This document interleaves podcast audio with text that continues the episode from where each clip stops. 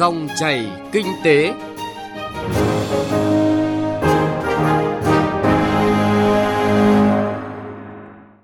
Cảm ơn quý vị và các bạn đã đón nghe dòng chảy kinh tế hôm nay, thứ hai, ngày 3 tháng 2 năm 2020. Nhóm phóng viên kinh tế sẽ chuyển tới quý vị và các bạn những nội dung đáng chú ý sau đây.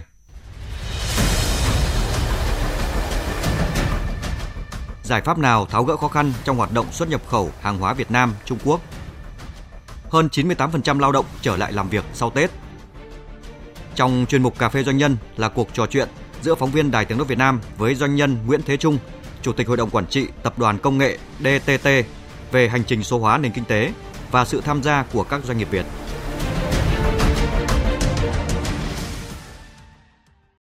Trước hết mời quý vị cùng nghe một số thông tin kinh tế nổi bật. Sản xuất công nghiệp tháng 1 vừa qua ước tính giảm 5,5% so với cùng kỳ năm trước, chủ yếu do kỳ nghỉ Tết Nguyên đán năm nay vào cuối tháng 1 có số ngày làm việc ít hơn. Số lượng doanh nghiệp thành lập mới trong tháng 1 đạt gần 8,3 nghìn doanh nghiệp, tuy giảm so với cùng kỳ năm trước nhưng tổng vốn đăng ký tăng mạnh 76,8%, cao nhất trong 4 năm trở lại đây. Trong tháng 1, cả nước có 8.276 doanh nghiệp thành lập mới với số vốn đăng ký là 267,2 nghìn tỷ đồng và số lao động đăng ký là 84,5 nghìn lao động. Trong tháng 1, nhiều khoản thu nội địa đạt mức thấp do mới bước vào đầu năm và chưa đến kỳ hạn kê khai nộp thuế. Chi ngân sách đáp ứng các nhiệm vụ đầu tư phát triển, chi trả nợ, bảo đảm quốc phòng an ninh và các hoạt động của bộ máy nhà nước. Tổng kim ngạch xuất nhập khẩu hàng hóa tháng 1 ước đạt 38,1 tỷ đô la Mỹ, giảm 12,9% so với cùng kỳ năm ngoái. Trong đó, kim ngạch xuất khẩu đạt 19 tỷ đô la Mỹ, giảm 14,3% so với cùng kỳ năm trước. Cán cân thương mại hàng hóa tháng 1 ước tính nhập siêu là 100 triệu đô la Mỹ. Giá lương thực thực phẩm, ăn uống ngoài gia đình và giá dịch vụ giao thông công cộng tăng trong dịp Tết Nguyên đán là nguyên nhân chủ yếu làm cho chỉ số giá tiêu dùng tháng 1 tăng 1,23% so với tháng 12 năm 2019 và tăng 6,43% so với cùng kỳ năm ngoái, cũng là mức tăng cao nhất của chỉ số giá tiêu dùng tháng 1 trong vòng 7 năm qua. Do ảnh hưởng dịch virus corona, hàng trăm container trái cây Việt xuất sang Trung Quốc buộc phải quay đầu trở lại. Bị ảnh hưởng nặng nề nhất là các mặt hàng nông sản như là rau củ quả, trái cây, đặc biệt là các nhóm nông sản có thời gian bảo quản ngắn ngày.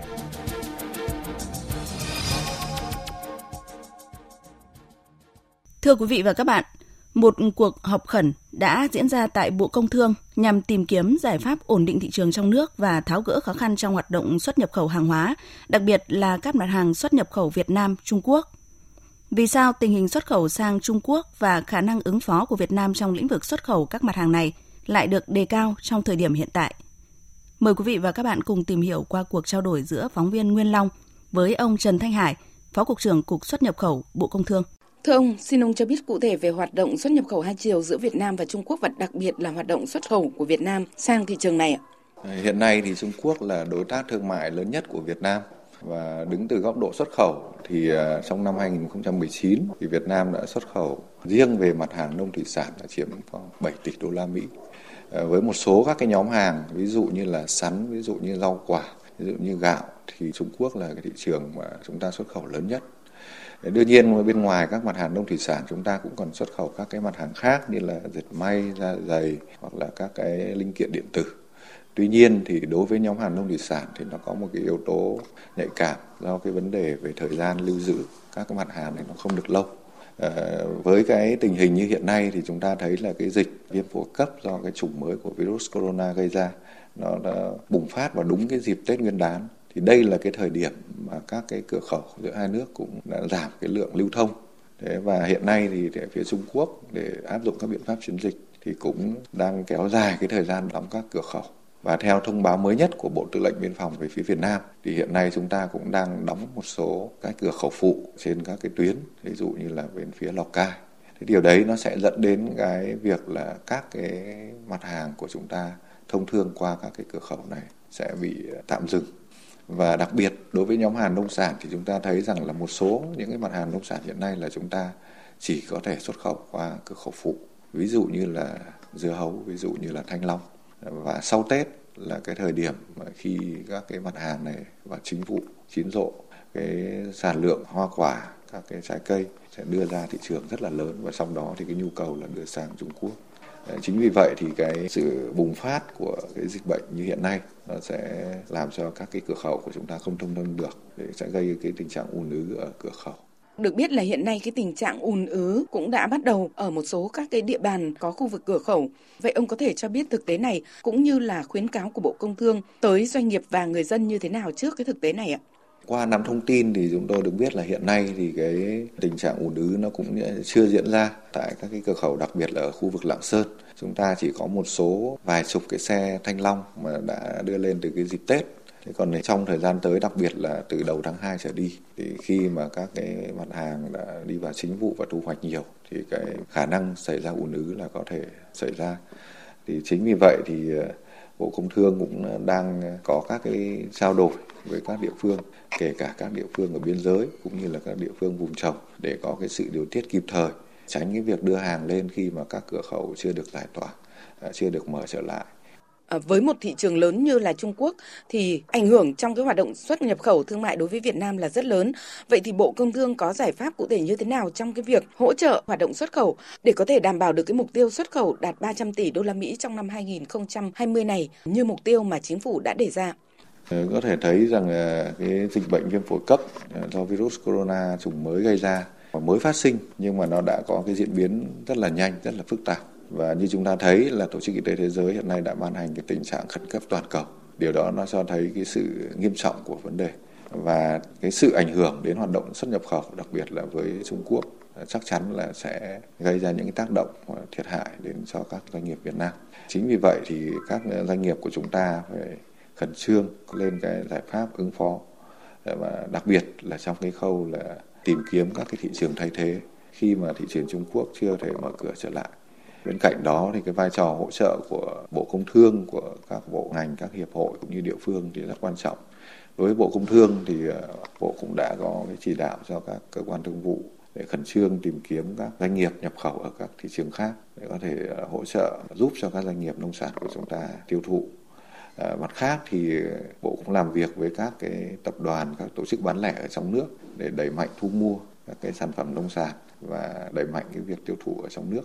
và các cái nhà máy chế biến rồi các cái kho lạnh cũng cần có cái sự vào cuộc hỗ trợ cho các cái doanh nghiệp nông sản. Có thể giúp đưa các sản phẩm nông sản đấy vào cái dạng là chế biến nước ép hoặc là sấy khô. Thì qua đó cũng sẽ giúp giảm thiểu được cái tình trạng hư hỏng nếu mà nông sản để ở cái tình trạng bảo quản tươi. Qua đây thì chúng ta thấy là cái vai trò của kho lạnh là rất cần thiết. Thì với những kho lạnh chúng ta có thể bảo quản được hàng tháng thì như vậy sẽ giúp cho nông sản chúng ta vừa đảm bảo chất lượng và vừa có thể là có những cái sản phẩm khi mà không vào cái chính vụ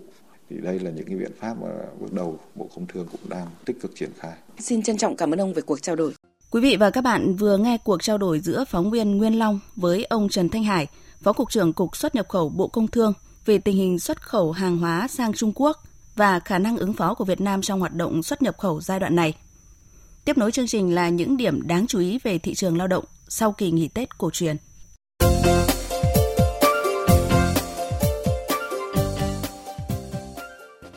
Thưa quý vị và các bạn, theo thống kê sơ bộ của Tổng Liên đoàn Lao động Việt Nam, tính đến cuối tuần qua, có hơn 98% lao động trở lại làm việc sau Tết. Nhiều doanh nghiệp có đủ 100% công nhân có mặt đúng ngày giờ quy định. Tín hiệu đáng mừng này cho thấy công nhân hài lòng với chế độ đãi ngộ hiện tại và muốn gắn bó làm việc lâu dài với các doanh nghiệp. Tổng hợp của phóng viên Đài Tiếng Nói Việt Nam. Liên đoàn Lao động tỉnh Bình Dương cho biết, tính đến cuối tuần qua, gần 40% doanh nghiệp trên địa bàn đã hoạt động trở lại sau kỳ nghỉ Tết Nguyên đán. Trong đó, nhiều đơn vị, hơn 80% người lao động đã trở lại làm việc. Theo lịch dự kiến, đến hết hôm nay, ngày 3 tháng 2, tức là mùng 10 tháng riêng, tất cả các doanh nghiệp tại Bình Dương sẽ trở lại hoạt động sản xuất kinh doanh bình thường. Trước đó, các doanh nghiệp tỉnh Bình Dương giữ lao động sau Tết bằng cách đưa ra các chính sách hấp dẫn như là tổ chức xe đưa đón người lao động về quê ăn Tết, thưởng cho lao động trở lại làm việc đúng ngày, vui đón tân niên cùng những phần quà hấp dẫn. Tuy là phần quà đó nó không lớn lao nhưng nó là một cái tấm lòng, là cái cảm giác mình nghĩ là người ta quan tâm đến mình,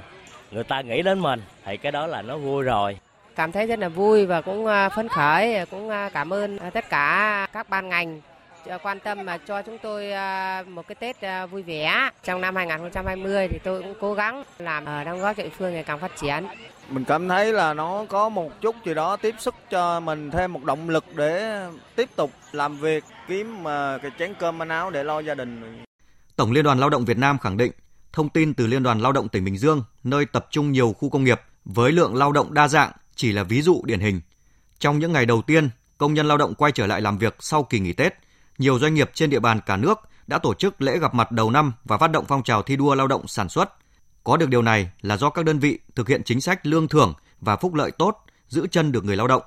Ông Ngọ Duy Hiểu, Phó Chủ tịch Tổng Liên đoàn Lao động Việt Nam khẳng định. Con số 98 99% số thậm chí có những nơi là 100% số người lao động quay trở lại doanh nghiệp thì đấy là một cái tín hiệu rất là vui. Có được cái ờ, kết quả này thì chúng ta đã có rất nhiều giải pháp từ cả chủ sử dụng lao động rồi ờ, tổ chức công đoàn, cơ quan quản lý nhà nước cũng như chính từ người lao động. Ờ, trước hết đó là ờ, cái việc chúng ta đảm bảo cái đời sống và việc làm cho người lao động ổn định. Tổ chức công đoàn cùng với chủ sử dụng lao động đã chăm lo rất tốt cho người lao động trong cả năm cũng như là dịp trước Tết. Thậm chí là có những cái tiếp xung vầy rồi những cái món quà nghĩa tình đã như là một cái sợi dây vô hình đã níu kéo người lao động ở lại với chính doanh nghiệp của mình. Ờ, và có những lúc thì người lao động cũng không phải chỉ vì lương cao mà họ còn cả cái nghĩa tình cái trách nhiệm với với doanh nghiệp nữa. Thưa quý vị và các bạn, để người lao động gắn bó lâu dài với doanh nghiệp là cả một quá trình đòi hỏi công ty, doanh nghiệp, công đoàn thường xuyên quan tâm đến cuộc sống của họ. Giữ người lao động chắc chắn sẽ không dễ và cốt lõi phải là thái độ có tâm cùng trách nhiệm của lãnh đạo có tầm. Những người lãnh đạo các chủ doanh nghiệp này hiểu rõ sẽ thành công nếu coi trọng mối quan hệ người lao động và doanh nghiệp.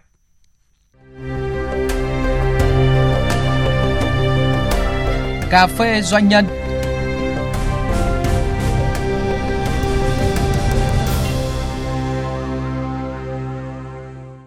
Cà phê doanh nhân tuần này, mời quý vị và các bạn cùng phóng viên Thu Trang trò chuyện cùng doanh nhân Nguyễn Thế Trung, Chủ tịch Hội đồng Quản trị, Tổng Giám đốc Công ty Cổ phần Công nghệ DTT,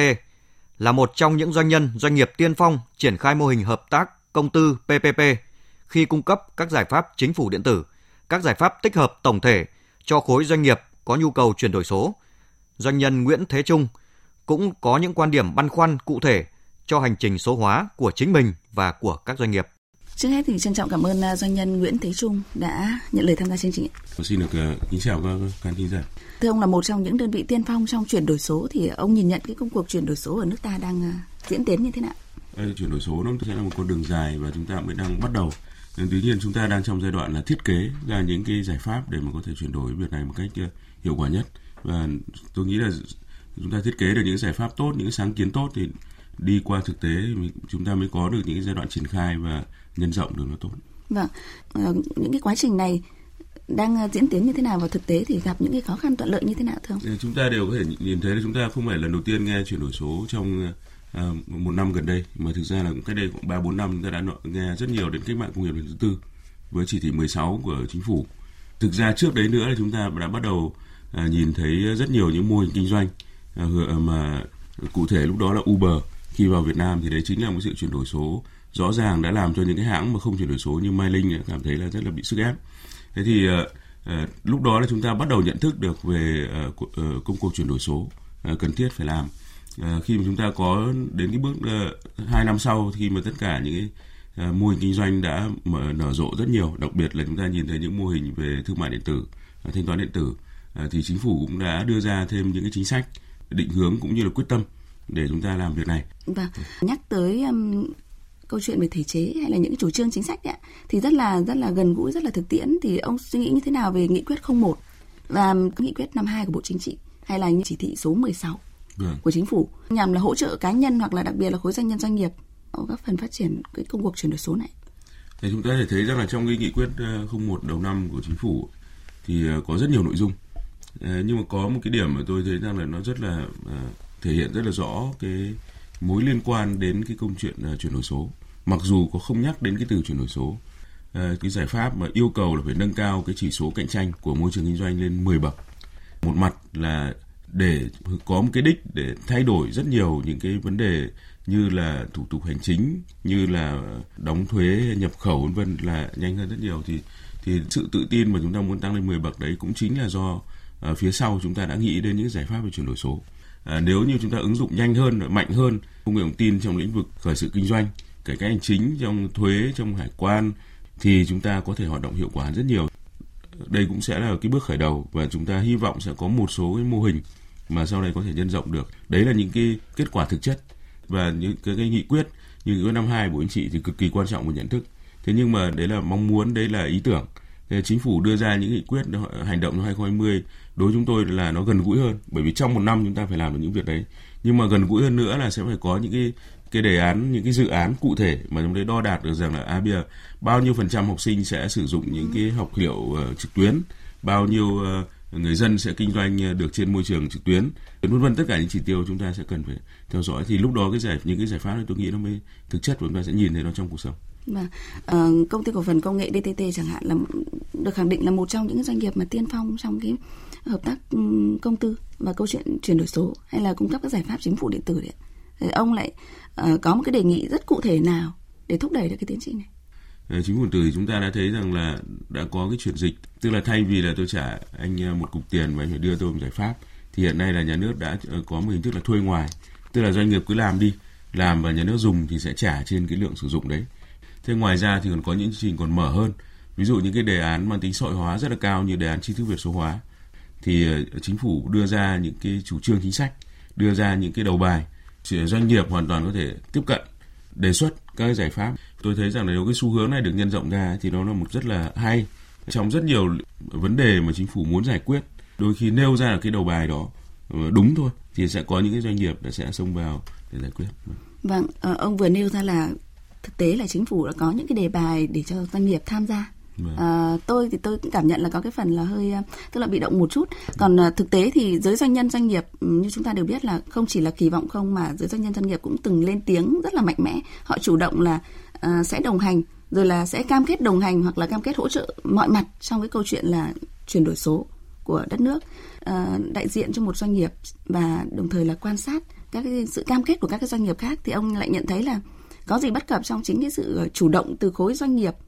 cái điều này thì rất là rõ, chúng ta đều biết rằng là một doanh nghiệp muốn mở rộng một thị trường thì họ đều nhìn thấy một cơ hội hợp tác với chính phủ. Cho cái chuyện cam kết là chuyện rất là dễ để cho doanh nghiệp có thể sung phong vào những cái phần mà mình muốn mở rộng. Thế nhưng mà ừ, thực tế ra thì cái cam kết đấy nó có ờ, biến thành những cái giải pháp hiệu quả hay không? Thì nó không ai dù là có cam kết bao nhiêu lần chăng nữa thì cũng không ai vượt qua được pháp luật cả uh, vấn đề là chúng ta đã có đủ tất cả những cái thể chế để mà những cái cam kết đấy không phải chỉ là những lời nói mà có thể biến thành những cái hành động được hay không. Đấy, tôi lấy ví dụ như là ờ, trong chuyển đổi số thì dữ liệu là rất là quan trọng. Chính phủ có một lượng dữ liệu khổng lồ có rất nhiều thông tin về giao thông người dân đi lại thế nào rồi ăn uống vân vân. Dữ liệu này nếu mà không dùng làm gì cả thì nó cũng vứt đi thôi. Thế nhưng mà nếu mà doanh nghiệp được tiếp cận những cái dữ liệu này đưa vào những công nghệ như là trí tuệ nhân tạo như là dữ liệu lớn À, đưa ra dịch vụ cho người dân thì đấy là một cơ hội kiến tạo uh, mô hình kinh doanh mới. Thế nhưng mà chưa có một cái à, thể chế nào rõ ràng giữa uh, việc là chính phủ được quyền chia sẻ các dữ liệu này cho doanh nghiệp. Bởi vì là có có phần là dữ liệu danh tư không có những thể chế thì rất khó doanh nghiệp có thể làm. Một cái cơ hội cả hai bên đều cùng nhìn thấy giữa chính phủ và doanh nghiệp. Nhưng tuy nhiên là cần phải cụ thể hóa nó ừ. Ờ, không phải chỉ là ờ, những cái công việc như chúng tôi vừa nói trong chính phủ điện tử hay trong dự án xã hội hóa mà rộng hơn là là đối với xã hội phải có những thể chế như là ờ, chia sẻ dữ liệu, chia sẻ những cái tài nguyên trong trong chuyển đổi số và quản lý làm sao để những cái tài nguyên được khai thác và phục vụ cho mục tiêu phù hợp. Và à, như vậy chúng ta có thể hiểu rằng là hướng tới nền kinh kinh tế số sau nhiều chủ trương chính sách thúc đẩy chuyển đổi số thì lại tiếp tục cần cụ thể hóa chính những chủ trương chính sách này nữa trong thực tiễn để hỗ trợ tối đa cho các doanh nhân doanh nghiệp và đặc biệt là các cá nhân trong ừ. đổi mới cũng như là uh, góp phần vào cái tiến trình chuyển đổi số đúng không ạ? Ừ. Một lần nữa thì uh, cảm ơn doanh nhân Nguyễn Thế Trung, Chủ tịch Hội đồng Quản trị Tổng giám đốc Công ty Cổ phần Công nghệ DTT đã tham gia chương trình. Vâng, xin cảm ơn bạn. Quý vị và các bạn thân mến, Cà phê doanh nhân với cuộc trò chuyện giữa phóng viên Thu Trang và doanh nhân Nguyễn Thế Trung – Chủ tịch Hội đồng Quản trị, Tổng Giám đốc Công ty Cổ phần Công nghệ DTT về hành trình số hóa nền kinh tế và sự tham gia của các doanh nghiệp Việt cũng đã kết thúc dòng chảy kinh tế hôm nay. Chương trình do nhóm phóng viên kinh tế phối hợp thực hiện. Xin kính chào tạm biệt và hẹn gặp lại quý vị trong những chương trình sau.